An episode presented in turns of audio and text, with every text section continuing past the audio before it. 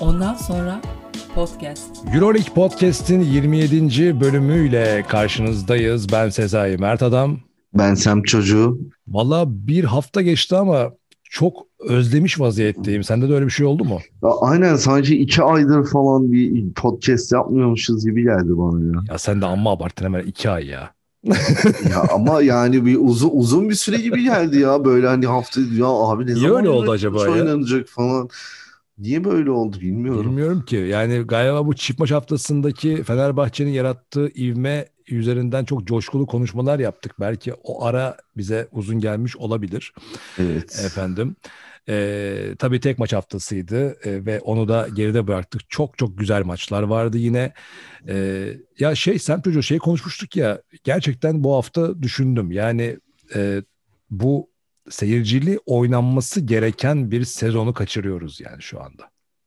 Evet. Bu sezondaki şu takımların bu performansı ben 3-4 sezondur bu denli iyi çekişmenin kaliteli basketbolun ve de yani takımlar yani boş olmadan yani boş takım yok yani böyle bir hani o e, EuroLeague'in bir e, şeyi var e, sloganı var bu sene kullandığı yanılmıyorsam bu sene kullanmaya başladılar. Every game matters yani her maç önemlidir. Bu sloganı tamamen karşılayan bir şekilde maçlar devam ediyor. Bu anlamda bütün ve bu olağanüstü koşullarda hani hem seyircisiz tabii ki bazı maçlarda özellikle Rusya'da filan yarı seyircili oluyor vesaire ama yine de aynı şey değil.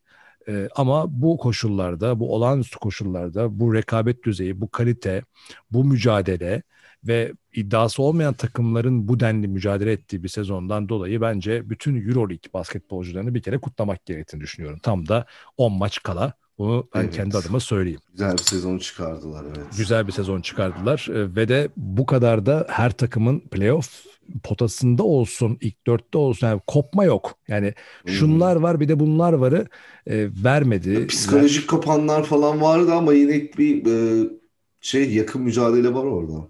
Var yani şimdi mesela buralara geldiğin zaman en azından iki takım şu an Himki belki hani o pozisyonda duruyor. Kızıl Yıldız biraz o pozisyonda duruyor ama hani onlar bile mesela şey diyemiyorsun yani hiçbir Kızıl Yıldız veya Himki maçında ya işte banko kaybederler veya kötü basketbol oynarlar diyemiyorsun. Ee, daha yeni Kızıl Yıldız Real Madrid'i İspanya'da yendi iki hafta evvel. İşte Himki'nin Fenerbahçeli maçı öncesinde tedirgindim mesela sen e, olabilir her şey demiştin. E, ve mesela kopmuş denilen takım Himki'nin mesela Alexey Şivet gibi bir yıldızı var ki formda bir şekilde oyuna devam ediyor. Örnekler çoğaltılabilir. Bu anlamda Euroleague podcast'i e, dinleyenlere de buradan e, selam olsun diyoruz ve de gerçekten güzel bir sezonu hep beraber yaşıyoruz. Basketbol severler için iyi bir basketbol sezonu oluyor. Keşke seyirci de olsa daha da güzel olsa maçlar. Evet. Ama yapacak bir şey yok.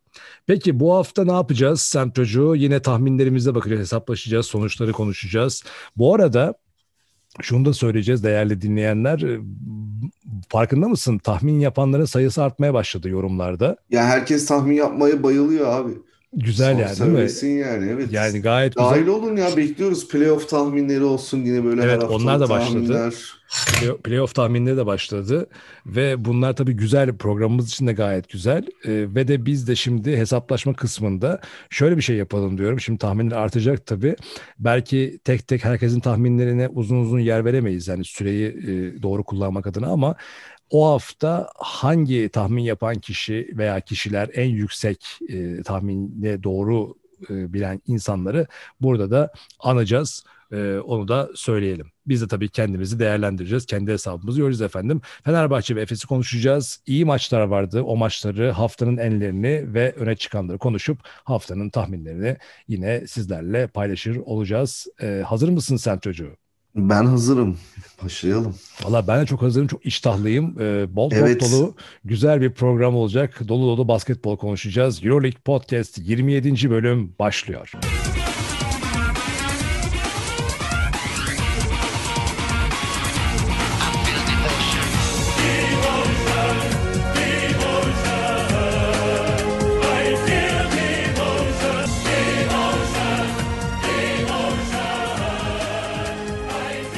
Şimdi millet de diyecek ki ya kardeşim başta mı başlıyorsun son bundan sonra mı başlıyorsun böyle bir gelenek oluşturdum ben de. Önce bir intro yapıp arkasından ondan sonra geleneği olarak e, girişimizi intro vari yapıp arkasından yeniden başlıyoruz anonsu yapıyoruz ama gerçekten başlayalım.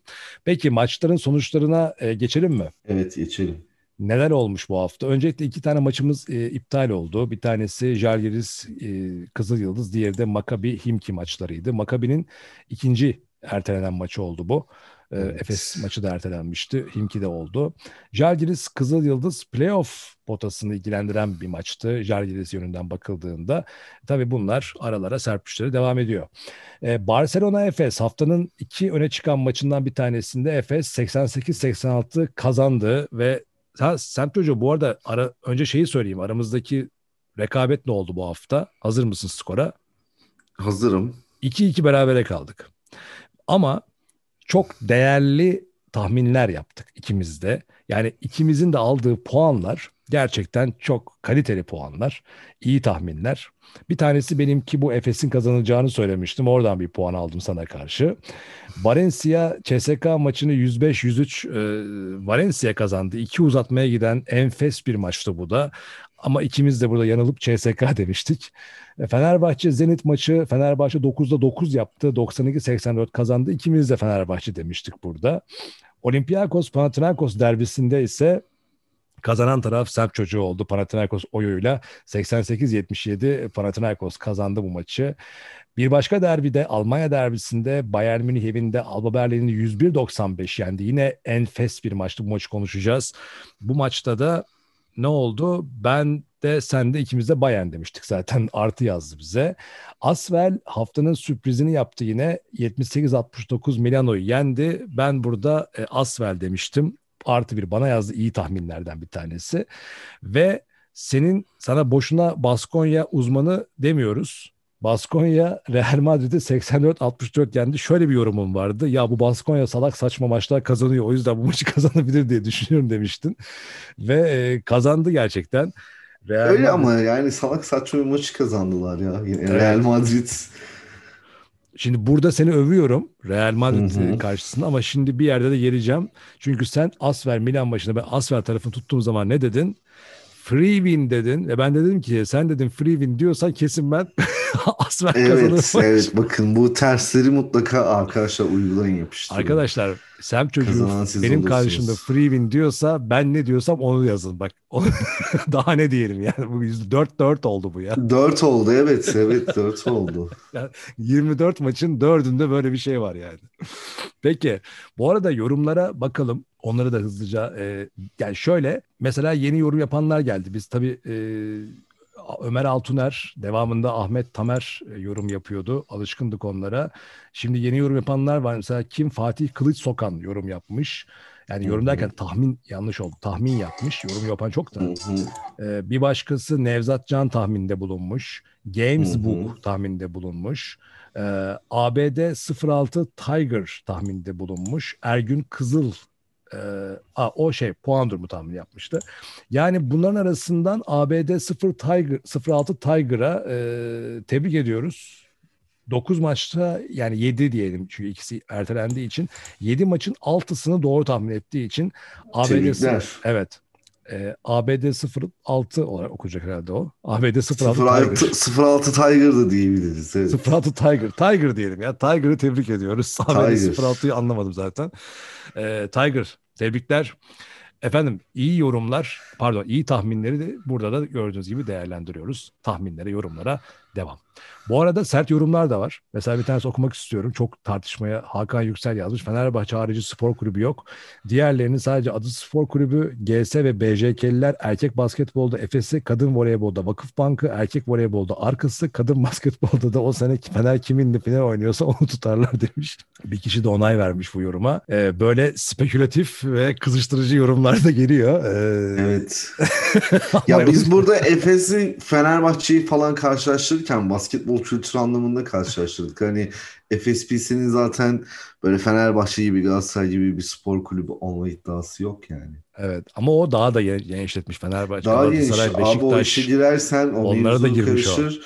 Çok farklı daha Hakan- başka takımlar da var. Evet, Hakan Yüksel Fenerbahçe taraftarı bu arada Galatasaray Fenerbahçe maçında Galatasaray kazandı 1-0 Kadıköy'de. O derbin haberinde e, buradan bir geçelim. E, öyle yani söylemek istedim. Spor programı yapıyoruz ya hani. Şimdi haber geldi evet. Şimdi haber geldi Galatasaray. Ben maçı izlemedim bu arada. Kardeşim dedi ki ya Galatasaray yenmiş Fenerbahçe. Ben de şey dedim. Ne oldu 1-0 dedi. Ben de şey dedim. Golü Onyekuru mu attı diye sordum. Yok Onyekuru atamadı da Muhammed Mustafa attı. Muhammed Mustafa e, peki tamam onlar e, ayrı onu da bilmiyorum bu arada. Neyse kopmuşum futboldan iyice. Peki şimdi e, Fenerbahçe'yle başlayalım mı? Evet başlayalım. Basketbola dönelim. E, Fenerbahçe'yi uzun konuşun talepleri geliyor. Geniş konuşacağız. Keyifli de bir muhabbet oluyor Fenerbahçe Beko. Üst üste 9. E, galibiyetini aldı. Efes'i de konuşacağız. Çünkü konuşulası işler çıkarıyor Efes tabii ki haliyle. Fenerbahçe Beko'da ben şöyle bir giriş yapayım. Şimdi beni mutlu eden bir şey var. Fenerbahçe cephesinden bakıldığında bu maç özelinde Zenit karşısında e, şunu söyleyeyim. Fenerbahçe'nin Zenit'ten daha iyi takım olduğunu gördüğümüz bir maç. Çünkü bu çok değerli. E, bu sezonun en iyi takımlarından. Takımın altını çizmek istiyorum çünkü hepsine takım diyoruz ya haliyle. Ama hı hı. bundan sonra birer takım. Ama takım hı. olmak başka bir şey. Zenit Petersburg bu sezon takım olmuşlar arasında bence ilk üçte belki de ilk ikide bir takım. Böylesine e, disiplinli oynayan, böylesine makine gibi işleyen, her maça tehdit ve karakter koyan Zenit Petersburg'a karşı Fenerbahçe Beko'nun kendi kodlarına dönerek e, alışılmışın beklentisini vererek karşısında favori bir şekilde her zaman dominant tarafta kalan bir şekilde oynuyor olması çok çok değerli. Bu anlamda herkese tebrik etmek gerekiyor. Beni mutlu eden oydu aslında maçın geneline baktığın zaman.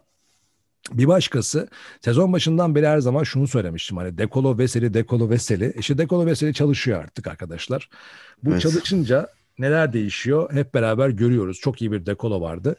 Şimdi bu takım liderliği hikayesine çok takıldı insanlar. Yani Dekolo'nun liderliği vesaire. İşte Dekolo'nun aslında rolü bu. Yani rolünü oturttuğu zaman o liderliği yapabiliyor. Çünkü Dekolo'nun liderlik tarzı alışılagelmiş bir lider tarzı değil. Yani topu alıp böyle yani CSK'daki Mike James tarzı bir isim değil. Bununla ilgili güzel yorumlar da gelmişti böyle bir veseliyle oynayan, böyle bir guduruş desteği alan ve diğer etrafındakileri hem oynatan hem de onların oynama hevesini arkasında hisseden bir De Colo işte o zaman kendine has e, dominasyonu koyabiliyor. Bir de herhalde Veseli böyle giderse bu senede normal sezon yani MVP'si olmaya aday olacak.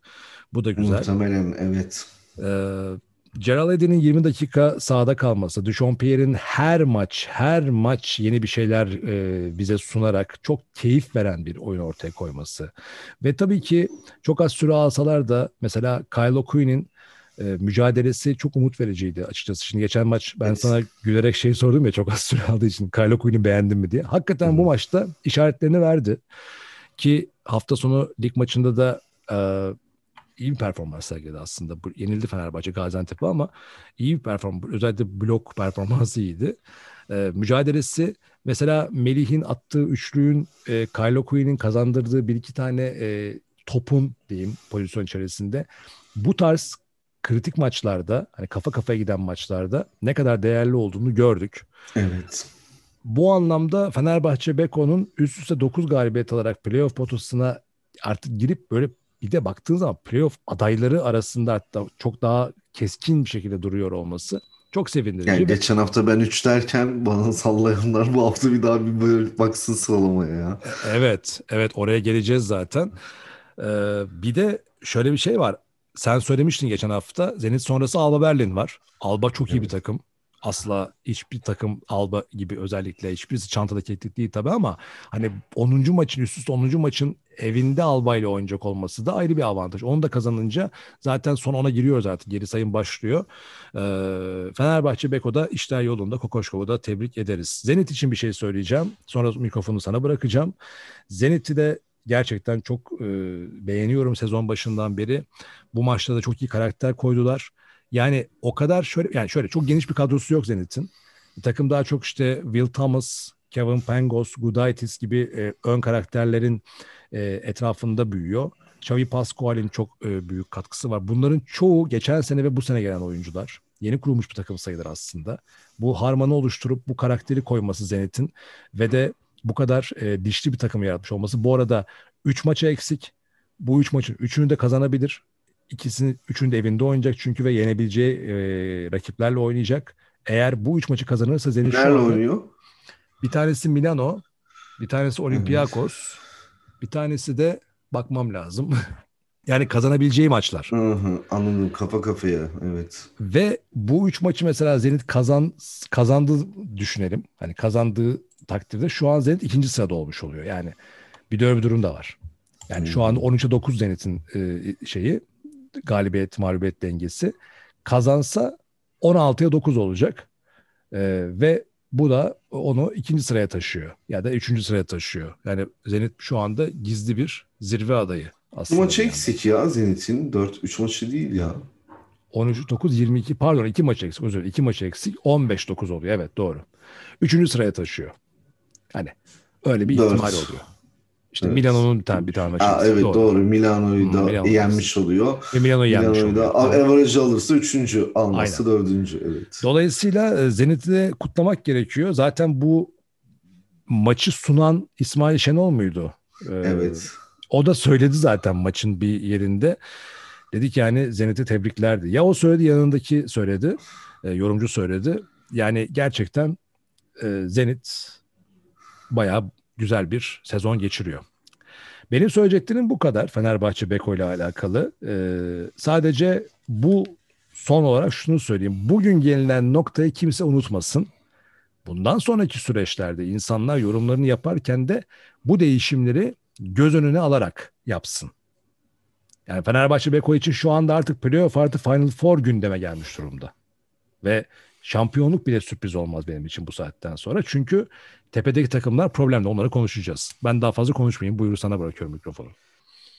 Şimdi genel resimden genelde bahsettin. Maçın özeline gelecek olursam birkaç şey eklemek istiyorum maçın hikayesine. Ee, şimdi bildiğiniz üzere Zenit çok yavaş e, hücum eden bir takım. E, Euroleague'de özellikle son saniyelere bırakıyorlar. O karar anını sürekli düşünüyorlar, düşünüyorlar, düşünüyorlar. Yani 24 saniye onların elinde bir 30-35 saniye gibi geliyor o yüzden.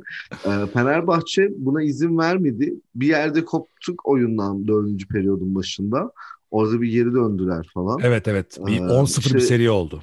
Orada onlar da hem tempoyla karışık biraz da tempoyu düşürdüler orada. Ee, bizi uyuttular bir süre. Ee, bir de ilginç bir istatistik oluştu bu maçta. Ee, genel olarak söylemem gerekirse. Hiç top çalmadan bir maçı kazanmış olduk. Ha Daha evet öyle bir şey vardı. şey var mı bilmiyorum. Evet. Yani sonunda Kulüp tarihinde yokmuş. bahsetmişti. Evet. Ee, ilginç bir istatistik. Ben de hiç duymadım böyle bir şey açıkçası. Ee, Fenerbahçe bu sene şaşırtmaya devam ediyor. Yani bu sürekli rekorların geliyor olması olması aslında e, biz bambaşka bir basketbola hazır olmamız gerektiğini söylüyor. Ee, bu maçın özelinde de dediğim gibi tempoyu hızlandırdığımızda e, Dekolo'nun Veseli ile uyumu da iyice böyle e, mükemmele yak- yakınlaştığında işler hep yolunda gitti. Marko Guduric bu takım için çok değerli bir parça. Ee, yani 7'de 5 üçlük attı. Yani elitistler de başkasında ama hani o sorumluluk üç, üçlükleri yani bu işi ben Çok yapmak iyiydi zorundayım ya. O- üçlükleriydi. Yani o yüzden iyiydi. de ayrı tebrik etmek istiyorum. Yani hani işin farkında o sorumluluğa o girmek istiyor. Ee, bu güzel. Ee, karakter anlamında güzel. Kylo Quinn daha alışması lazım ama ben onun playofflarda bize katkı sağlayacağını düşünüyorum. Kesinlikle ben de öyle düşünüyorum. Final Four'da falan farklı bir hikaye yazabilir böyle formumuz bu şekilde hep artacağını varsayarsak. Tabii inşallah bir sakatlık vesaire olmazsa. Ee, Ulanovas'ta ufak kıpırdanmalar gördük. Ama o mücadelesini her zaman ediyordu ama şimdi böyle daha da biraz daha oyunun içinde var olmaya başladı. Ee, yani Ulanovas'ın şut stiline bayılıyorum bu arada. ya Ulanovas'ın şu stili güzel aslında böyle tam textbook yani olması gerektiği gibi de atamıyor ya. Şey Hayır yani. şöyle o, onun o ikili oyunlarda böyle bir enteresan bir şut atma stili var Ulanovas'ın. Çok sinir bozucu rakip için. Yani çünkü sen onu mesela doğru bir noktada savunuyorsun. O senin ters bacağından dönerek enteresan bir e, bırakış biçimi var. Hı hı. Yani kendine güvenen mesela ben özellikle bu maçta e, Ulanovas deyince aklıma geldi tabii unutuyoruz. E, bu maçta özellikle Ulanovas'ta ben şey gördüm mesela bir iki pozisyonda sorumluluğu tamamen kendisi alıp gittiği yerlerde rakibi çok ciddi demoralize eden hücumlar yaptı. Hı hı. Tabii Evet. bunlar 10 tane değil. 2 tane, 3 tane. Ama işte hep aynı şeye noktaya geliyoruz. Özgüven, moral, bütün bunlar bütün oyuncuların kapasitelerini hem ortaya çıkartıyor hem de yukarı doğru çekiyor takım içerisindeki rolünü. Bir de Kyle Quinn için e, unutmadan şey de söyleyeyim. Mesela Fenerbahçe'nin şu anki beşinde Ulanovas e, çıkıyor. E, şey Guduric, Dekolo, e, Veseli, Ahmet çıktı mesela bu maçta. Normalde Bartel çıkıyor e, şeyle beraber. Ulanovas'la beraber. Burada Bartel mesela bu maçta daha düşük bir pozisyondaydı. Bartel biraz daha gelgitli bir Çok az oyuncu. süre aldı zaten. Çok az da süre aldı. Yani. Yani şöyle herkes tabii Duchampierre'i bekliyor Ulanovas yerine ilk beşe çıkması için. O artık Kokoşkov'un kararı ama orada Ahmet Bartel git geri yerine gerçekten e, formda ve bu takımın parçası olmuş olan bir Kylo Quinn işleri daha da yukarı doğru çekecek. Evet, evet, aynen öyle. Standart Final Four'da inşallah. Ama mükemmel olur. Ya o Queen oraya kadar yetişirse eğer yani Veseli, Dekolo, Guduric e, denklemine yerleşen biri o Queen. Her Playoff'un şey- ikinci maçında ben ilk 5 çıkar diyorum ya. Belki de son Umarım. maçlarda ilk, ilk 5 çıkar illa ki bence. Çünkü gerçekten çok doğru. enteresan bir katkısı olacak gibi. Bu işaretleri verdi yani.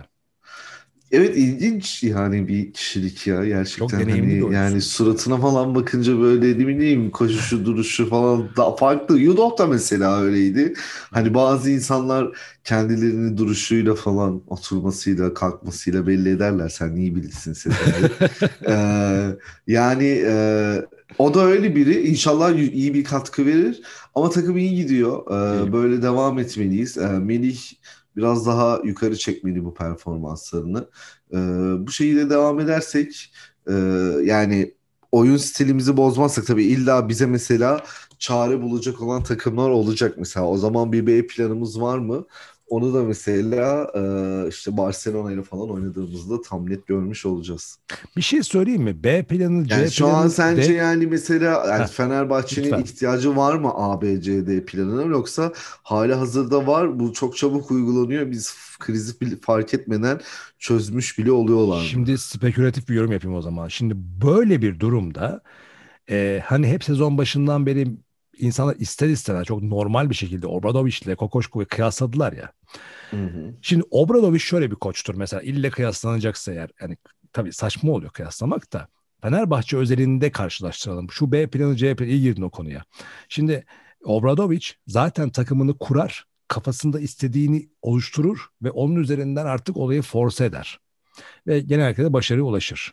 Ama e, geçen seneyi hatırlarsanız mesela Fenerbahçe'nin kriz, Fenerbahçe aslında krize şeyde başladı. E, Efes'le Final Four oynadığı, Efes'in Final Four'u yendi yani. Bir önceki sezon o Evet. normal sezon bittikten sonra bir kriz başladı Kötü yenildik. Kötü yenildik. sakatlıklarla beraber başlamıştı tabii ki ama Hmm. daha sonra bir hani sürantrene denilen bir şey vardır ya böyle bir yorul veya sürmenaj denilebilir belki. Orada başladı.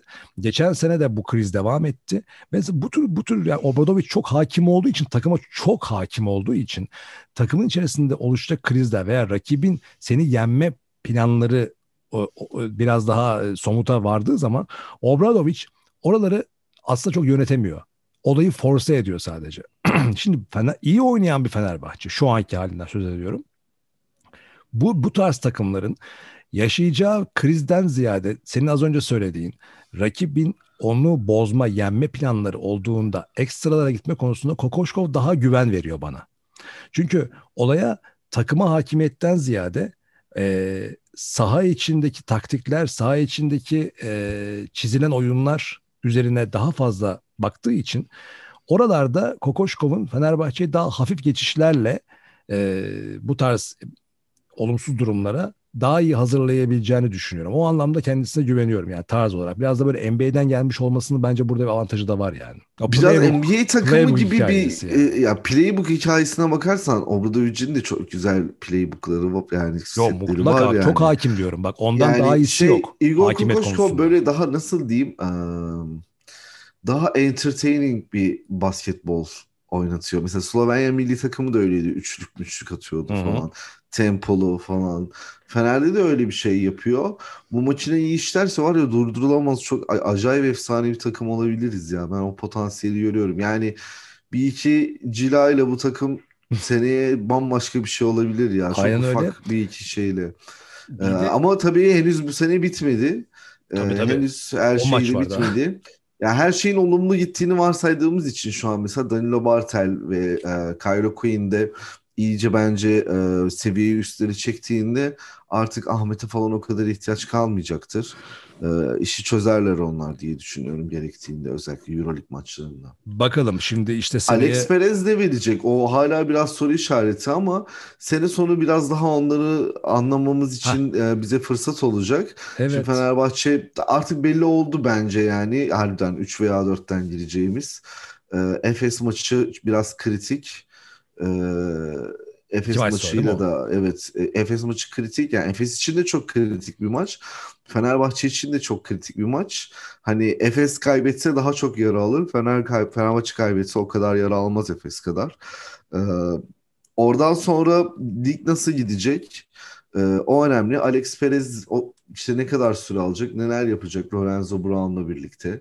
Ee, onlar nasıl ısınacak? Onları görmüş olacağız. O zaman bence sene sonunda e, herhalde anlarız ya sezon bittiğinde ne olup Bu ne sene- bu sene dramatik e, veya kaotik diyeyim daha doğrusu. Kaotik ne olacak ya ne yapacağız moduna gelmeden bir çizgi tutturup sene sonunda konuşalım diyorum sezon başından beri. Bak oraya doğru gittik şu anda.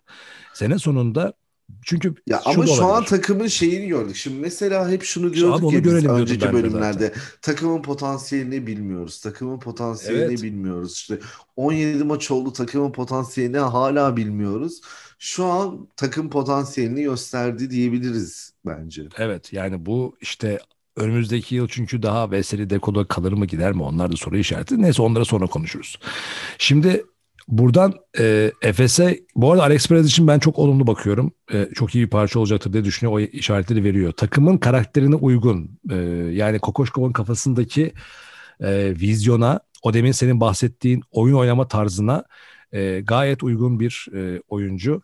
Lorenzo Brown'u da yine kendisine başından beri verdiğim destekleri beni boşa çıkartmadığı için teşekkür ediyorum. E, oyunda sorumluluk alması gerektiği yerlerde, topu getiren olduğu yerlerde, Dekolo'nun Gudur için dinlendiği zamanlarda gerçekten artık güven veren, sorumluluk alan. Biraz da yüzleri atsa daha da çok güven verecek. Evet ama ben onun, onun oyundaki şeyine bakıyorum işte abi yani o hani derler ya topu tutuşundan belli diye. Ha, Ee, evet yani o top o onda güven veriyor da tabii Oraya geldi. sonu ı, ı, Oraya ı, geldi. ne belli, belli değil. Onlar gelişir diye umuyoruz. Şimdi beni mutlu eden bir başka olaya geçelim o zaman. Ben bir şey geçen daha söyleyebilir Lütfen, miyim ben. Zenit'le ilgili? Ha, Zenit'le ilgili evet. Ee, Zenit'e hiç değinmedim ben. Full Fenerbahçe konuştuk. Zenit'e de değinelim. Ben sene başından beri söylüyorum. Çünkü Pascual çok e, iyi performans gösteriyor burada. E, Zenit'te. E, Thomas Will çok iyi bir, bir maç geçirdi. E, 21 sayı attı. E, Kevin Pangos aslında bizi e, bir üçüncü periyotta falan zorladı biraz. E, ama e, kanatlarda biz artık çok güçlü olmaya başlayınca onlar hiç kanattan e, bir verim alamadılar. E, Ponitka, işte Zubkov e, bunlar hep e, etkisiz kaldılar. Ama e, ben demiştim yani daha önceden biraz zor görünüyor Zenit için. Şu an o düşüş trendinden çıkamazlar gibi geliyor bana. İşte ben öyle düşünmüyorum. Ben Bayern ve Zenit'in arkasında olmaya devam ediyorum. İkisini de playoff'ta e, Ben göreceğiz maalesef diyorum. değilim arkalarında. Görüşeceğiz. Playoff'lar Ee, gelince görüşeceğiz Sem çocuğu. Yani Hesaplaşacağız. bilmiyorum bence kaldıramayacaklar. Dar da bir kadroları var. Dar rotasyonları var. Kadro dar ama koç çok iyi iş çıkarıyor. Takımın kendi içindeki e, kompakt hali ve ciddi bir ağırlığı var Zenit'in. Ama Pengos'la ilgili söylediğin şeyi sen zaten onun cevabını demin söyledin. E, oyunu yavaşlatmaya yönelik oynadılar bütün maç içerisinde. Çünkü Pengos'un takımı bu. Yöneten o. Bu nedenle de Fenerbahçe Beko'nun başarısıdır aslında Pengos'un ama dediğin gibi o 3. periyotta bir yerde seri yaptıkları ya 8-0 ya 10-0 seri yaparak maça ortak oldukları yerde e, Pengos'un ne kadar bir üst seviyeye çıktığını olayı ne kadar force ettiğini, oyunu işte frene basıp nasıl e, her şeye rağmen. Çünkü Fenerbahçe Beko'nun biraz olsun maç boyunca daha istekli olan savunması oralarda biraz geriye düştü. Birazcık dağınıklık affetmiyorlar abi. Yani... Ya maçı biraz dikte edince Kevin Pangos bir, o işte getirdi ama sonra Fenerbahçe nasıl oynanacağına karar verdi maçın. İşte tempo olayı ya. Tempo yaptık, tempo. kazandık. Aynen. Bir de çok Bu temiz özeti. temiz yani çok düzgün elleri olan, düzgün şutları olan bir takım e, Zenit bir taraftan. Evet, aynen öyle. Ee, yani kadro mühendisliğini Ruslar, yapmışlar. Evet evet mesela Ruslar da şutör Ruslar işte Hı-hı. Vitali Fridzon'u CSK'dan bilirsiniz. İşte Hı-hı. Zubkov falan iyi şutörler bunlar. Evet. Ve Gudaitis de pot altında hayli etkili. Bu arada Kylo Quinn'in Gudaitis'i belinden alıp e, dışarı fırlattığı bir pozisyonda oldu. Çok ya Gudaitis var ya bence bir şey söyleyeyim mi? Ya o adam bence çok yorgun ya gerçekten. Ee, Hayat mı yormuş diyorsun? Onun girdiği yani onun girdiği boğuşmalar falan abi Euroleague'de 5 numara olmak kolay değil yani. Tabii tabii aynen öyle. Bir ara Kylo Quinn ama faal çalındı tabii haliyle. Adam çok iyiydi. Yani öyle bir ayak değiştirdi ki bir anda o Quinn şeyde kaldı. Ee, terste kaldı. O Quinn de tabii kendini gösterecek orada. Bir hareket yaptı. Adamı mecburen aldı sahanın dışına attı. Hemen faal çaldılar orada. La Monica efendi e, çaldı La Monica. La Monica'da zaten var ya abi 100 yıldır harbiden bizi çileden çıkarıyor. Gerçekten ya. Basketbol ya. icat olduğundan beri hakemlik yapıyor yani. Ya La Monica'nın Fenerbahçe Beko'yu aslında içten içe sevdiğini ama inanılmaz ya böyle bir Ya La Monica bence var ya Türkiye yani gerçekten Türk yani ben abi Efes maçını La Monica yönetince de La Monica'ya yine e, bazı e, ithamlarda bulunuyorum. Eskiden Ülker maçı seyrederken de aynı şeyler oluyordu. Yani fark etmiyor yani. Lamonica her zaman böyle çok acayip kararlar veriyor yani. Yani en deneyimli, en yani hani... CSK maçlarında hele direkt alenen CSK'yı formasıyla falan geliyor içine. İşte heh, öyle bir imaj üzerine yapıştı onun ama bazen Fenerbahçe maçlarında hakikaten böyle bir geriliyorum ben Lamonica'yı gördüğüm zaman. Peki Ama o zaman. Hala Euroleague'in top hakemlerinde. Tabii ya işte Euroleague'in Colina'sı ya şu anda o. Evet Euroleague'in Colina'sı vallahi öyle. Bir önceki bölümde demişim ki şimdi tabii kayıtlı tekrar evet. dinlediğim zaman e, toteme güvenmişim. Demişim ki Ergen Ataman diye buradan böyle bağırıyorum. Git bu maçı kazan. Bu maç önemli. Gün bugündür demişim. Bak totem tutuyor böyle bağırınca seslenince oluyor demişim. Hakikaten oldu. E, Efes'i sezon başından beri şöyle değerlendiriyorum her takip edenler de teyit edecektir. Kadro gücü e, itibariyle şampiyonluk adayıdır Efes. E, buna istinaden bu bu tür özellikle sezon başında istemedikleri mağlubiyetleri alarak şu anda istemedikleri bir yerde duruyorlar. E, bu galibiyet çok önemliydi. E, hakkını verdiler. Vasilya Mitsic e, en başta sahneye çıktı. Devamında Shane Larkin son periyotta sahneye çıktı. Ama genel olarak Efes'in geniş rotasyonu. Mesela Kronoslav Simon'un istatistiksiz olup da ne kadar büyük katkı verdiğini gördük. Mesela e, Simon, ya bunları sayabiliriz. Her her hafta aynı şeyleri konuşmaya gerek yok. Barcelona beni gıcık etti abi bu maçta ya. Ya özellikle Brandon Davis'e inanılmaz uyuz oldum maçı izlerken. Neden? Ee, ya Tower, Trip onlardan işte Evet, yani. Brandon Davis yani. zaten en, en etici oyunculardan. Hayır zaten Barcelona'yı basketbolda bir sevemedim. Yani nedense bir türlü oturmuyor kafamda Barcelona basketbol denklemi başından beri. Euroligi başından beri yıllardır. Ee, nedense Real Madrid daha oturuyor kafamda da yani Valencia'yı bile kabul edeceğim Barcelona o. Ya Barcelona bana şey gibi geliyor nedense. Bu çok e, tabii karşılanan bir şey değil de hep böyle takımı top, top, toplama takım yani karakteri olan bir takım değil. Evet de. aynısını toplama söyleyecektim takım. ben de biliyor musun ya Barcelona'da hiç şey havası yok böyle hani biz şampiyon olacağız havası yok yani. Toplama yani şam, takım. Şimdi şöyle tabii ki İyi her takımız takım, ama toplama takımız. İşte her takım tabii ki toplama. Şimdi bunu dinleyenler şey diyebilirler yani nedir abi sanki, sanki diğer takımı altyapıdan mı oyuncu yetiştiriyorlar? Hayır. Ha onun kültürle geldik biz ama. Hani Panathinaikos, Olympiakos zamanında Efes Pilsen, CSKA Moskova zamanında bunlar altyapılarından yetiştirip yetiştirip kadrolar kurarak e, şampiyonluğa giden veya zirveye oynayan takımlardı. E, ama tabii ki artık bugün bunlar konuşulamıyor. Yunan takımlarında hala var aslında o da. Diğerlerinde pek kalmadı.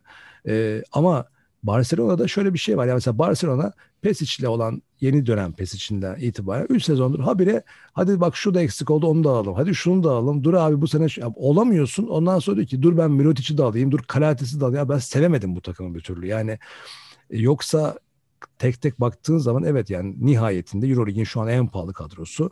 Ee, en güçlü de kadrosu. Ama Efes mesajını net verdi yani bu maçta.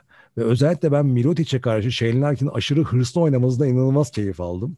Mirotic gelip de bir sayı yaptığında veya işte vücudunu koyup da e, bir dominasyon sağladığında hemen topu alıp buna cevap Bynum'la Shaquille O'Neal'ı hatırlattı bana. aynen süper. ee, bu ya işte Efes'in ihtiyacı olan bu. Ama Ergin Ataman'a bir çift lafım var. Ya hocam Allah aşkına artık geçen sezon deme ya. Haklısın. Haklısın abi. Bir şey demiyorum. Doğrudur ama artık geçen sezon deme ya. Geçen sezon geçen sezonda kaldı. Yani ne olur artık. Bak yine geçen sezon demiş bu hafta. Geçen sezonki halimiz geçen ya geçen abi şu geçenleri bırakın ya. Bu sene bu sene Efes gitsin Final Four oynasın olabiliyorsa şampiyon olsun. Kadron müsait, şartlar müsait. Bak adamların da gayet formda. Shane Larkin, Misic, e, Simon, Dunstan hepsi oynuyor. Kadron geniş, her şey müsait, her şey güzel. Geçen sezonu bırak abi.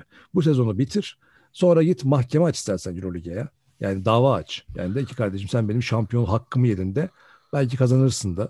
Bir şey de demiyorum. Ama şu geçen sezon hikayesinden gidecek Efes bu sene bak. Söylüyorum yani. Bu sene giderse bu geçen sezon hikayesine gidecek yani. Psikolojik olarak yani. Şimdi kendini oyuncu yerine koyduğun zaman yani koçun sürekli olarak bir önceki sezondan bahsediyor abi. Şimdi geldik artık 24. maça bitti. 10 maç kaldı yani. Barcelona'yı yenmişsin deplasmanda. Ee, o nedenle Hala geçen sezon diyorsun. Ya olmasın yani artık. Muhabbet bence yanlış gidiyor. Ergin Hoca benim için ve bence çoğu insan için de Türkiye basketbol tarihinde e, Aydan Siyavuş'la Aydın Örs'ü bir kenara koyarım. Onların kilometre taşı oldukları için. Ondan sonra benim için en iyi yerlidir. Bir numaradır. En yetenekli Türk koçudur bence. Ergin Ataman. E, lütfen bu sözlerin yanlış anlaşılmasın. O yüzden böyle söylüyorum zaten ben. Yoksa Euroleague'deki tek e, Türk koç olması, e, en kariyerli ve en çok saygı duyulan isim olması. Böyle şeyler var elinde ya. Hani boş ver abi tamam olan oldu. Herkes aynı koşullarda oynuyor yani. Diyeceğim o. Harika bir maçtı bu arada. Efes hep domine etti maçı. Aslında başından sonuna kadar domine etti. Ee, etkisiz bıraktı kritik isimlerini. Brandon Davis'in o maç ilk yarı biterken attığı o uzaktan attığı üçlükten sonra Misic'e yaptığı e, hareketin cevabını da e, verdiler. Tekrar tekrar Efes'i tebrik ediyoruz. Ya Brandon Davis böyle bir adam. Biz hatırlarsan bu geçen seneki krizde gittik Barcelona'ya falan deplasmana. Orada böyle el ensede falan smaç basmıştı. Ha evet. Bence Yan Veseli onun aklına kızılmıştı. Bak Yan Veseli hakkımı helal etmem. O, o, o smacın hıncını alın abi. O, çünkü Brandon Davis herkese böyle yapıyor. Çok böyle aşağılıyor falan böyle karşısındakini. Hani bu mesela sen dedin ya işte Shane Larkin işte mesela bire bire gidiyor Shane Larkin'e falan onu küçümsüyor falan böyle. Ya ee, şey Larkin... kendi bilir yani ama e, iyi, iyi iyi topçu bir şey demiyorum yani adama ama e, biri buna dersini verecek yani onu o, o, o net. O ee, dersi... Barcelona 2 Nisan tarihinde 33. hafta maçında İstanbul'da Fenerbahçe Barcelona maçı var. yan, mes yan meseli verecek inşallah. yan meseliyle görüşür Brandon. Ya aslında o yan meseliyi sevmez. O Final Four'a kaldıklarında e, Davis'i mahvetmişti yan. Yan meseli o maçı çok fena almıştı. İşte yani ve bu, bu mesele. Yani o oradan da bir Fener'e şeyi var ya Brandon. Var var. Bu, Fenerbahçe karşı Scottie Wilbeck'in çetesinden o da. Aynen öyle o çete. Scottie Wilbeck'in çetesinden o da. Fenerbahçe Barcelona, düşmanları. Fenerbahçe düşmanları aynen. Öyle bir muhabbet var ya Fenerbahçe düşmanları.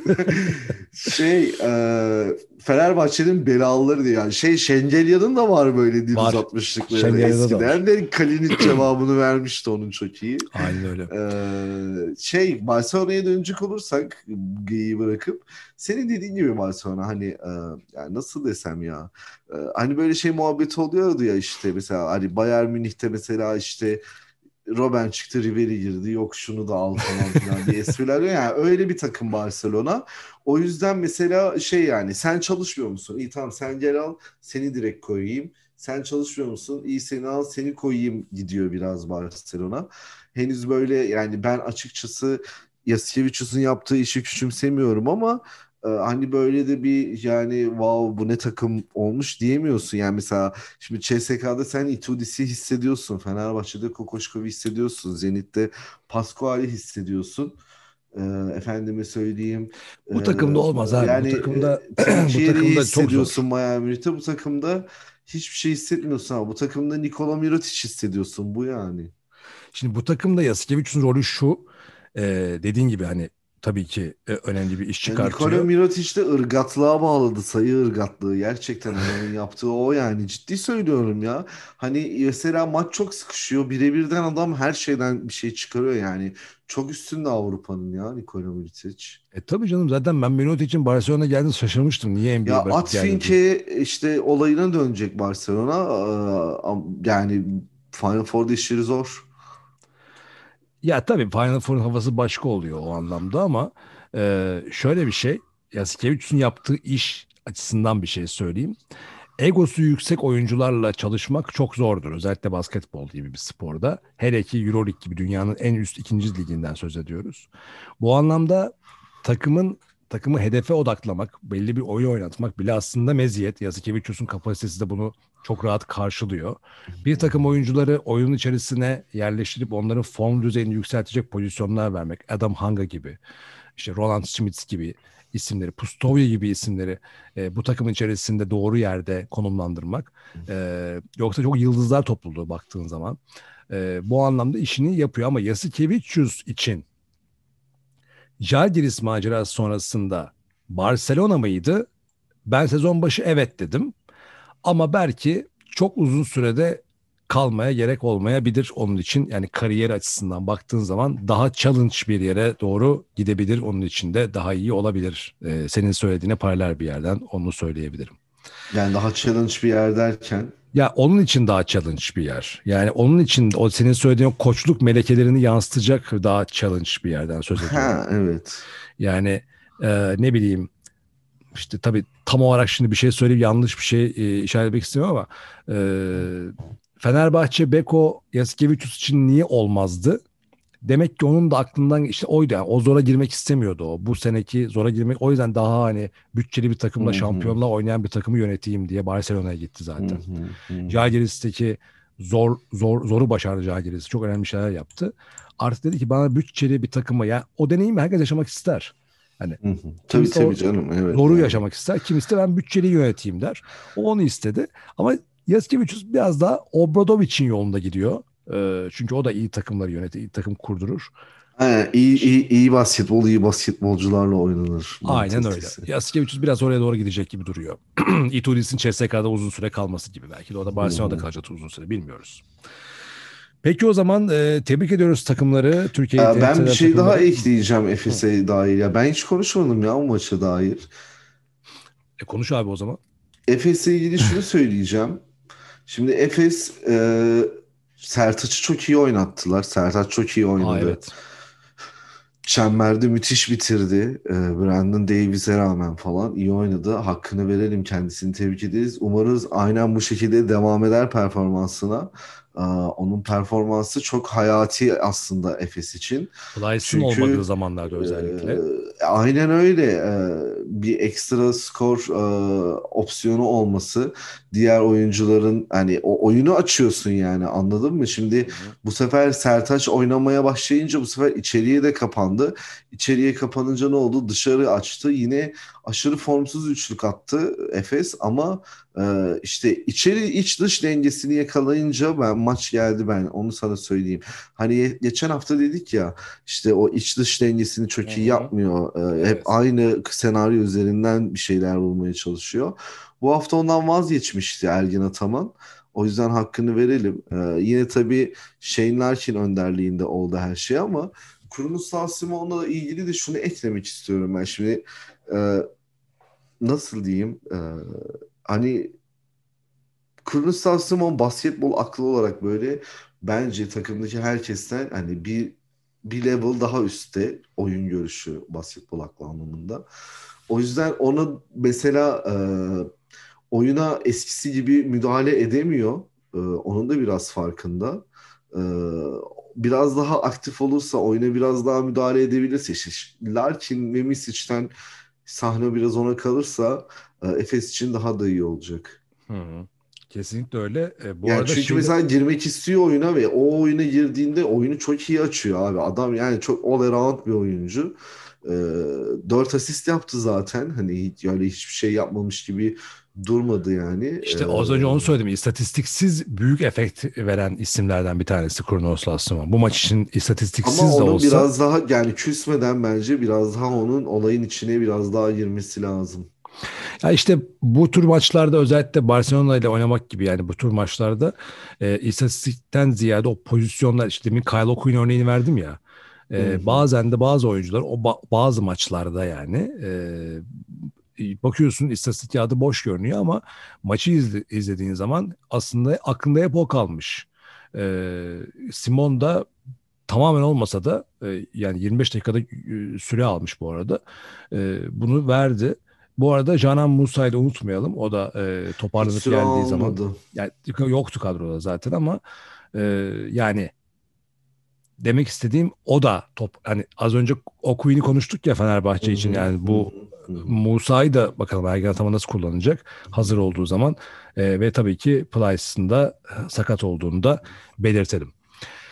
Bilmiyorum ne zaman dönecek. E, bakmadım güzel en bir galibiyet Efes için. Ee, önündeki fikstürü zor.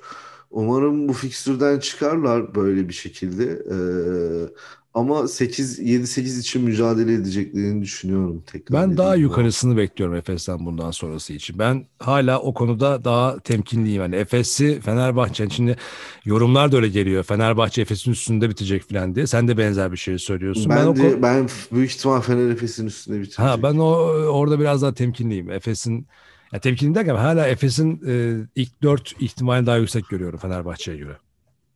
Fikstür avantajına rağmen Fenerbahçe'nin. Ama tabii ki e, Fenerbahçe'nin Efes'in üstüne bitirmesi de uzak ihtimal değil diğer taraftan.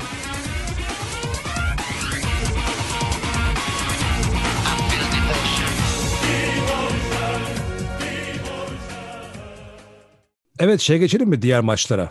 Geçelim. Peki. Şimdi diğer maçlarda aslında kısa kısa öne çıkanlardan bahsedeyim. Bir tanesi senin çok sevdiğin Yunan dostlarının da e, işin içinde olduğu e, Olympiakos Yunan Panathinaikos derbisi. derbisiydi. Ve sen Panathinaikos demiştin. Öyle de oldu. Abi Panathinaikos'la ilgili tek cümle söyleyeceğim. Oradan da Olympiakos'la ilgili bir tane cümle söyleyeceğim. Ee, Panathinaikos'un bu maçta hep konuştuk ya seninle e, sezon boyunca Panathinaikos'u hep sen şey dedin hatta Kalates'in yeri dolmadığı için bir oyun kurucu gelmediği için. Yani bu maçta da bir kez daha gördük. Bu kadar sert bu kadar sert olan bir takım. Ki bu arada Odet Kataş belki hani gerçekten pozitif işler yapacak gibi de duruyor e, Voras sonrasında. Ee, yani Papayannis gibi belki de Euroleague'in en tepe 5 e, pivotundan bir tanesi. Ondan sonra e, bunlar bu tarz rolleri varken, bu kadar gücü varken Panathinaikos'un e, heba oldu gibi geliyor bana bu sezon ya. Söyleyeceğim bu. Olympiakos'un da e, söyleyeceğim benim gördüğüm bu Olympiakos hani demiştim ya playoff'ta Fenerbahçe ve Efes'in rakibi olarak gördüğüm Olympiakos, Valencia var demiştim. Biraz Žalgiris demiştim. Olympiakos bu haliyle, bu yumuşaklığıyla bu sene playoff yapamaz yani. Bu noktaya gidemez en sonunda. Çünkü o, o görünüyor. Ha, bir gün öyle bir gün böyle olmuyor abi. Gitmez yani taşımaz. Onların da önümüzdeki sezon için kendilerini mükemmelleştirecek planları şimdiden yapması gerekiyor. O Bir oyun anlamda kurucuya bakar bu iş ya. Panathinaikos için mi söylüyorsun Olympiakos için mi? evet. Panathinaikos. Tabii ki, Olympiakos biraz daha zamanları veya daha kaliteli isimlere ihtiyaçları var ya. Bir kalite eksikliği var orada. Daha sert olmaya ihtiyaç. Panathinaikos'un sertliğine ihtiyacı var. Yani Daha net Evet. olması gerekiyor. Böyle hani bir bazı maç yani böyle şey hissedemiyorsun Olympiakos'ta. Yani o kazanma şeyi vardır ya kazanma hali. Hı hı. Yok Hı abi. Olympiakos'ta. Kazandığı zaman bir de şöyle bir şey oluyor. Şimdi Olympiakos maçı kazandığı zaman diyorsun ki abi kazanması normal. Hakikaten normal bu takımın. Yani böyle bir potansiyelin o maçı kazanması normal. Şu maçı kazansa da normal demez miydi? Şaşırır mıydın mesela Panathinaikos yense? Yo hayır şaşırmazdım tabii Eh, ki de. Ama yok abi o kazanma hali Olympiakos'ta olmadığı için Panathinaikos'ta o da saç baş yolduruyor. Böylesine bir kalite yani Papayannis, Papa Petru'nun oynadığı o Nedovic yani bütün bunları baktığın zaman Abi diyorsun bu takım niye bu sene bu e, puan durumunda buradan geriledi? Niye bu sene havlu atan takım oldu bunlar? Yani bu Panathinaikos basketbol yönetiminin e, hatasıdır. Sene heba oldu.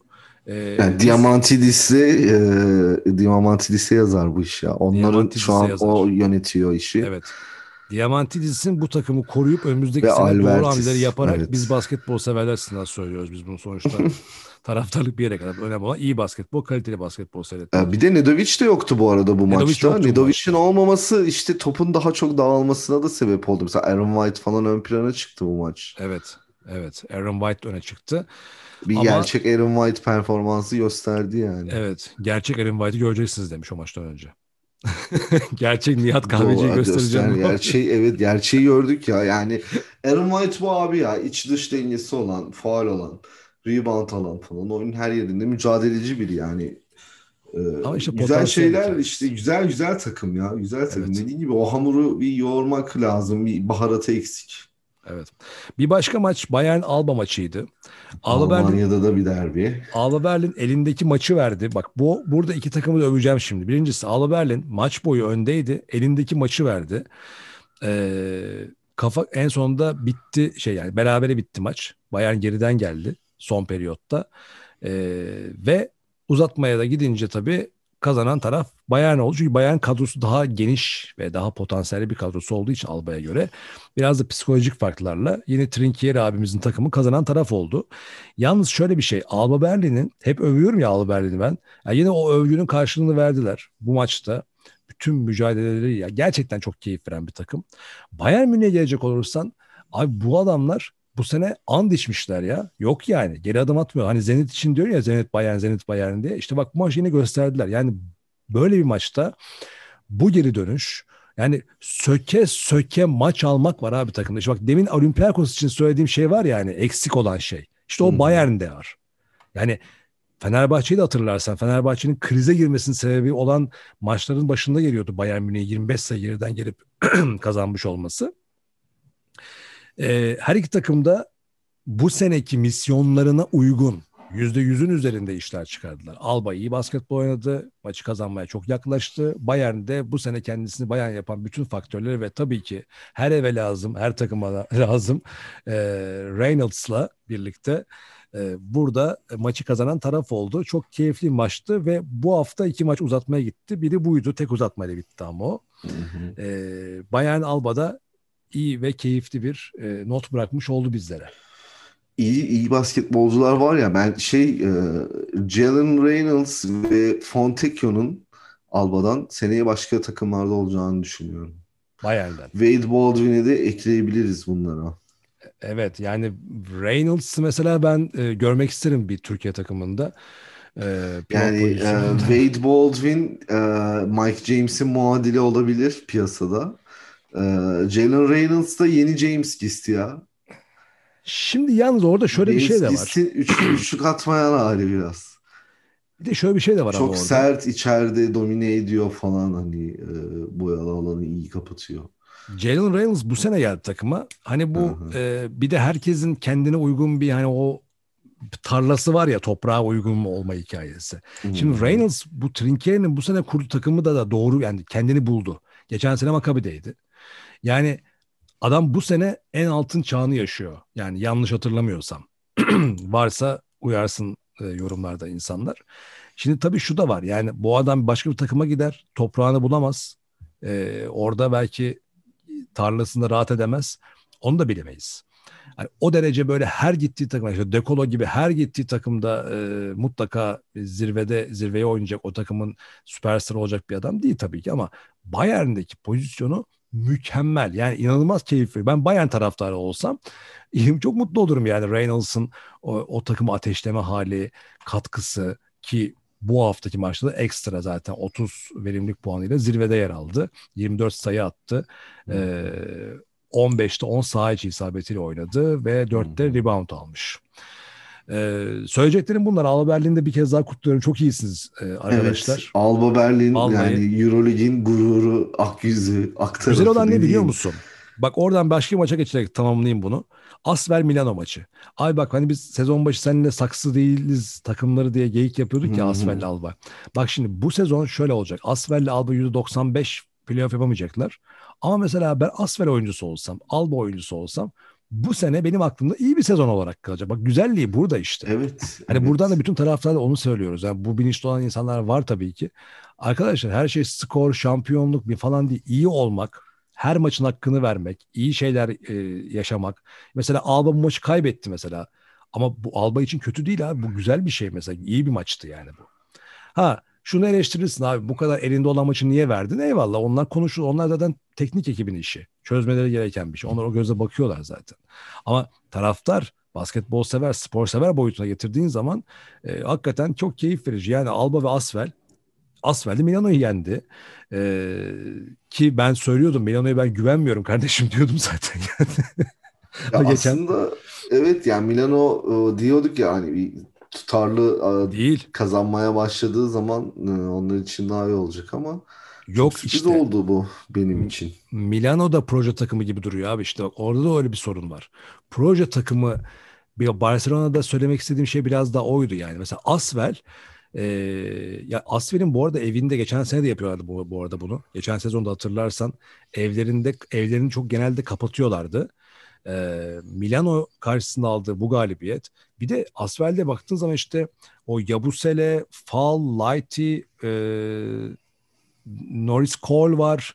Maçta Howard öne çıktı. Yani yani keyif veren basketbolcular da var takımda yani. yani bir basketbol severin aslında izlemekten keyif alacağı sürprizli bir takım. Enerjisi yüksek bir takım. Evet enerjisi çok yüksek ya takımın. Hep hep böyle yüksek enerjide kalıyorlar. Biraz da şöyle olmuyor mu? Mesela şimdi Efes'i konuşuyoruz ya mesela Ergen Ataman'ın gerginliğinden bahsediyoruz mesela takım içerisindeki problemler vesaire. Ee, ki bence CSK'da Real'de de problemler var hala. Yani şimdi sen üzerinde bir şampiyon olma e, zirvede yer alma sitesi olmayınca daha bir keyif alıyor belki oyuncuların. Oralarda daha böyle kendilerini gösterse. Bayern'le Zenit'in bu seneki iyi performansı da biraz aslında ona da borçlular. Yani mesela Bayern'le Zenit bu kadar geride bırakmış oldukları iyi performansı sonunda playoff yapamasalar yine gidip kimse onlara suçlamayacak. Evet. Ama Efes yapamayınca Efes suçlayacaklar. CSK'yı suçlayacaklar. Şimdi bu tabii maça yansıyor. Yani o stres, az stres durumu e, Bayern, Asver, Alba gibi takımların oyunlarına da tabii ki yansıyor. Milano abi, Milano hakikaten yani sezon başından beri beklentimin olduğu bu kadroyla bari playoff yapın dediğim takım şu anda da hala e, şeydeler tamam zirve hattındalar şu anda. Yok çok yüksek ihtimalle playoff yapacaklar diye beklenen bir takım. Ama ben söylüyorum şu anda Barcelona, CSK, Barcelona tamam da CSK, Milano, Real Madrid üçlüsü asla güven vermiyor. CSK'da da kriz başladı bana kalırsa. Ben bunu 3 hafta önce söylemiştim. Ee, bu maçta kaybettiler. İki uzatmaya gitti. Senin takım Valencia. Ee, ben Valencia buradayım dedi. cezayı kesti ya. Şimdi, çok yoruldular. Çok mücadele ettiler. Hak ettiler. Bir de Kaledic'in de yıldızlaştığı bir maçtı. Şey, evet Kaleci yıldızlaşma. Geçen e, program hatırlıyor musun geçen bölüm? Ben şey demiştim. Ya Valencia bir risk olarak duruyor. Şu an benim için Fenerbahçe 9. Efes 8. ya. Jalgiris 6. Ben Jalgiris'ten beklemiyorum playoff. Burada tek risk olarak gördüğüm takım artık benim Valencia bu saatten sonra. Yani Fenerbahçe ve Efes'in şu anki sıralaması açısından bakıyorum. Hani insanlar tabii sen mesela 3-4 diyorsun ya Fenerbahçe'ye. Hani ama şu anki hale baktığın zaman tek aday orada Valencia. Tek risk Valencia. Ben geçen hafta şaşırmıştım Valencia'nın mağlubiyetine. Ama e, onlar benim beklediğim şeyi bu hafta yaptılar CSK karşısında. Ben Valencia'nın hala ciddi bir tehdit olduğunu e, çünkü çok dengeli ve kaliteli bir kadrosu var Valencia'nın. Bu nedenle e, bu hafta yaptıkları gibi CSK'ya yaptıkları gibi olduğu zaman geri kalan 10 maçta da e, son ana kadar playoff iddialarını taşıyacaklardır. Ben de Bak, senin takımını övüyorum işte. Kadar, yani sona kadar kovalarlar ama tabii biraz yani uzak görüyorum ya. Hani böyle bir Bayern gibi durmuyorlar playoff konusunda. Evet durmuyorlar ama işte e, bu maçta hakikaten basketbol ziyafeti vardı. CSK Moskova'da da şimdi insanların kafası karışacak benim yaptığım yorumdan da şöyle bir şey. Ben Mike James olmayan bir CSK'nın hedeflerine gidemeyeceğini iddia etmiştim bu kadro dışı kalma hikayesinde. Geri aldılar. Şimdi de biraz böyle farklı bir yorum yapacağım bununla alakalı. Valencia maçına istinaden. Abi Mike James'e yaslanmayacak ama CSK'da. Şimdi Çok Biraz- yaslandılar evet. anlatabildim mi? Ya şimdi Mike James olmadı. Bak Dekolo için aynı, şey, aynı şeyi söylüyorum. Dekolosuz Fenerbahçe olmaz diyordum. Ama Dekolo'nun liderliği, Dekolo bu takımı alacak onu da beklemeyin diyordum. Şimdi CSK'da da şöyle bir şey var. Mike James sırtlar abi seni. Bak o öyle bir oyuncu. Dekolo gibi değil o. O senin sırtlar. Ama sen CSK Moskova'sın abi. Şu anki kadro itibariyle Mike, Mike James'e de eleştiride bulunabiliriz belki bu anlamda. Yani senin oyunu biraz daha dağıtman gerekiyor. Senin üstüne binerse orası CSK'lıktan çıkar. Milano'daki Milano'da mesela Mike James vardı. Milano eşittir Mike James noktasına gelmişti Milano'da oynarken. Ama CSK değil. O anlamda biraz da aslında şimdi E istatistiğe bak. Şengelya'da olmayınca, Clyburn'da olmayınca biraz öyle oldu. Doğru söylüyorsun. Şengelya ve Clyb- Clyburn'da olmamasının büyük etkisi var. Benim de oraya atladığım, atlamış olabilirim aslında. Öyle bakın böyle bakmadım ya Şengelya'nın. Ama ben sezon başından beri Şen, Clyburn tamam da Şengelya'nın sezon başından beri o takımın hani böyle dominant parçası olduğunu Milutinov daha fazla etkili. Yani Evet. Şengelya'ya göre. O da yoktu bu arada. O da yoktu bu arada. Yani ben CSK'nın e, ilk dörtte bitireceğini düşünüyorum ama dediğin gibi playoff'a gelindiğinde CSK o kadar ürkütücü bir e, canavar olmayacaktır. Bunu da buradan söyleyeyim tahminimce. Evet bir de Real Madrid. Bas bas bağırıyorum burada 3-4 haftadır. Problem var, problem var, problem var diye. E, Real Madrid'in problemleri sene başından beri var yani. Var. 3-4 programdır değil, sene başından beri. Sen özellikle söylüyorsun. Hı hı. Ben de sana hak veriyorum ama işte burada Pablo Lasso şapkadan tavşan çıkartıyor her hafta. Şimdi abi Baskonya'ya Bu hafta şapkadan kim çıktı? Gabriel Deç, şey çıktı. Calvert, Abalde. Abalde Abal. çıktı. Şimdi abi şapkadan tavşandan ziyade şöyle bir şey var. Bir Şimdi şey çıkaramadı işte. Tavares'e şimdi toplam istatistiklerini aç bak Real Madrid'in bu sezonki istatistiklerine. Hani Tavares bir yerde duruyor, diğerleri başka yerde duruyor. Şimdi abi Tavares'e yüklenerek gitmez bu sezon. Ee, ama dediğine tamamen katılıyorum. Lasso iyi iş çıkartıyor her şeye rağmen ama bir yerden sonra taşımıyor işte. Real Madrid şeyini zorlanmaya başladılar. Bir de Baskonya diyor ya pimi çekilmiş el bombası. Yani Evet. Bunlara birazcık gevşediğin zaman Evet. bunlar tokadı basa. Bak Baskonya'nın bu, bu ligde herhangi bir koşulda karşısında acık disiplinden kop- kopan, biraz böyle gevşeyen, e, uyanık olmayan her takımı yener Baskonya. Evet. Karşısında ciddi basketbol oynayan, problemi olmayan her takımda Baskonya'yı yenebilir. Baskonya öyle bir takım. Yani şimdi Real Madrid'i yenen bu takım gitsin bu hafta Haftaya Asvel'den 25 fark etsin. Asvel'le mi oynuyor? Yoksa şu an Ha, öyle ha, o- yok, ona bakacağım. bakayım. Şimdi yok Asfer'le geçen oynadılar onlar galiba zaten. Bakacağız zaten de. Evet. Himki ile oynuyor mesela. Bak Himki'ye yenilir mesela. Evet. Kimki'ye yenilme ihtimalleri var evet. Ha, şaşırmaz 15 sayı da yiyebilir Himki'den. Şaşır. Evet. Ama e, sen abi Real Madrid'de olsan, CSK'da olsan, Efes'te olsan, Fenerbahçe'de olsan karşısında böyle biraz kafa karışıklığı yaşadın mı? Biraz böyle eksiklerin varsa, biraz da böyle maçın belli yerlerinde birazcık böyle savunmada dikkatin falan dağıldıysa tokatlarlar abi. Öyle bir enteresan bir takım e, Baskonya. Ve e, tabii beklenmeyen bir şeydi benim tarafıma. Sen tahminini doğru yaptın ve Baskonya dedin. Onlar da Real'i yenerek haftanın şu sürprizini yaptılar. Milano'da bu arada Sergio Rodriguez yoktu sadece. Genel olarak diğer eksikler de vardı. Yani Sergio Rodriguez zaten sezon başından beri Milano'nun her şeyi değil. Şeydi yani Asfer karşısında Milano tam kadroydu hemen hemen ya. Herkes vardı yani. Evet. Shavon Shields var. çıktılar evet. Evet Shavon Shields vardı. Kyle Hines vardı. Datome vardı. Herkeşler vardı yani şeyde Milano'da. Bir İtalyanlar süre almadı o kadar. Ya Milan'a şey gibi bir adam lazım. Corey Higgins mesela cuk oturur Milan'a. Milan'ın sorununu çözer. Olabilir. Olabilir. Sezon bitsin bakacağız artık onların Da hepsine. Milan'a gelmez Corey Higgins. Barcelona'da bile bence hakkını vermiyorlar o adamın yani. Evet. Çok özel bir Yani da. gerçekten çok efendi de biri yani böyle. Evet. Sesini de çıkarmıyor ama o, bence o takımda yani en iyilerden biri yani. Evet. Corey sayabileceğim gelirse eski CSK'yı kurarlar artık. Bir dekoloyu da alsınlar. Değil mi? Kyle Ya, Hines, al- alabilirler ha. Higgins. Öyle bir şey yapabilir Milan ya. Beklenir öyle bir hareket. Peki efendim o zaman haftanın enlerine geçelim mi? Geçelim haftanın enlerine. Haftanın oyuncusu Haftanın oyuncusu kim demiştik? Vasilije Mitsic. Evet Mitsic bu hafta Barcelona deplasmanında şiir gibi oynadı. Ya Mitsic çok gelişme gösteren bir oyuncu. Yani e, Efes'e geldiği zaman şu andaki rolünü rolüne istinaden alınan bir oyuncu değildi Mitsic.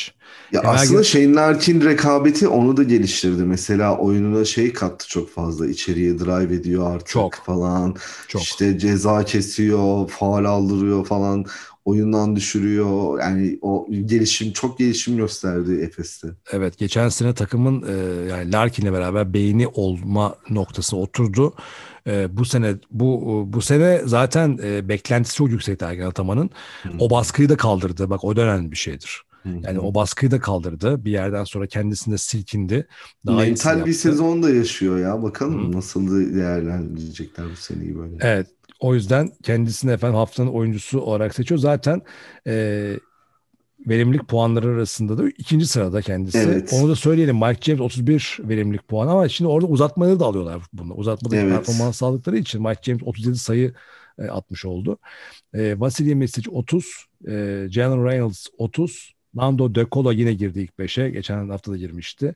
28 ve Voigtman 27. De Colo'ya da buradan tebrik ederiz. Çok güzel bir maç çıkardı o da. E, üstüne koyarak devam ediyor her hafta. Haftanın koçu olarak söyleyeyim mi? Söyle abi. Valencia'dan bahsettik ya abi. Evet. E, Ponsarnau diyorum o yüzden ben. Evet. Ponsarno'yu Kabul ediyor musun? Tabii niye kabul etmeyeyim? Senin takımın zaten. Valencia bizim takım ya. Evet, e, Jaume Ponsarnau'yu seçiyoruz efendim. Kokoşkov'u falan çok seçtik geçen haftalarda. E, bu arada e, Odet Kataş'ın da gelecek vadeden işler çıkardığını şimdiden görebiliriz ama erken davranmak istemedik. O yüzden ödülü Ponsarnau'ya yapıp Valencia'ya yarın kargoya veriyoruz. Ödül gidecek Ponsarnau'ya. Buradan tebriklerimizi Yani takımdaki eksikler dönünce makinası tekrar çalıştı diyebiliriz. Evet ve çok tecrübeli ve yetenekli bir koç. E, maçı kaybettiği için yani Zenit Fenerbahçe yenildiği için öve öve bitiremediğimiz Xavi Pascual'e bu hafta ödül veremiyoruz. Kazanan takımların koçlarına vermeyi tercih ediyoruz o hafta ödüllerini. Ve bu nedenle de haftanın takımı olarak Anadolu Efes seçiyoruz. E, çünkü onu seçmemiz gerekiyor. Barcelona'yı e, Euroleague'in en pahalı kadrosu, en iddialı şampiyonluğun bir numara adayı olan Barcelona'yı deplasmanda yenip böylesine sıkışık ve zorlu bir fikstürde isimlerinin kadrolarının hedeflerinin karşılığını veren Anadolu Efes'i ve onların koçu Ergin Ataman'ı da tebrik ediyoruz. Yani seçmesek ayıp olurdu zaten. Aynen ya. öyle. Baskonya ve Asfel'de konuştuk zaten. Bunlar da bu haftanın öne çıkan takımları oldular. Evet haftanın tahminlerine geçelim mi Semt Çocuğu? Ya e, haftanın tahminlerini aslında All Star bölümünde e, yapabiliriz. Evet değil mi? çünkü Buradan All haftanın Star bölümümüzün de haberini verelim. Evet haftanın tahminlerinde bu bölüm geçemiyoruz. Çünkü bir haftalık bir ara var Euroleague'de. Artık oyuncular da biraz dinlensinler. Beklenen ara geldi efendim. 10 maç kala e, bu hafta Euroleague takviminde maç yok. Ama bizde mesai var. Biz e, Semt Çocuğu'na verdiğimiz karar gereği önümüzdeki haftanın boşluğunda sizlere özel Euroleague All Star programı yapacağız. Buradan biz kendi All Star'ımızı yapacağız. E, geride kalan haftalarda yani geride kalan 24 haftayı değerlendireceğiz ve burada e, hem öne çıkan oyuncuları hem de olan biteni üzerinden konuşacağız. Takım kadroları oluşturup işte bazı sürprizler yaparak size keyifli bir bölüm yaparak tadını çıkarmak istiyoruz. Beklediğimiz bir e, araydı. O da geldi. Bu hafta arasından sonra 18-19 Şubat'ta yeniden 25. hafta maçlarıyla Euroleague devam edecek. Önümüzdeki hafta maç yok. Ama biz buradayız. Değil mi sen çocuğu? Evet, aynen öyle. Biz buradayız All Star bölümüyle. Eğlenceli bir bölümle e, karşınızda olacağız. Karşınızda olacağız. O zaman e, geride bıraktık bu haftayı. Konuştuk ettik. Veda edelim mi? Edelim. Peki Euroleague All Star pro- özel programıyla Euroleague Podcast'ın All Star özel programıyla haftaya tekrar görüşmek üzere. Ben Sezai Mert Adam. Ben Sem Çocuğu. Te- dinlediğiniz için teşekkür ederiz. Teşekkürlerini sunun Sem Çocuğu efendim. Ben de teşekkürlerimi sunuyorum. Hoşçakalın. Hoşçakalın. Ondan sonra podcast.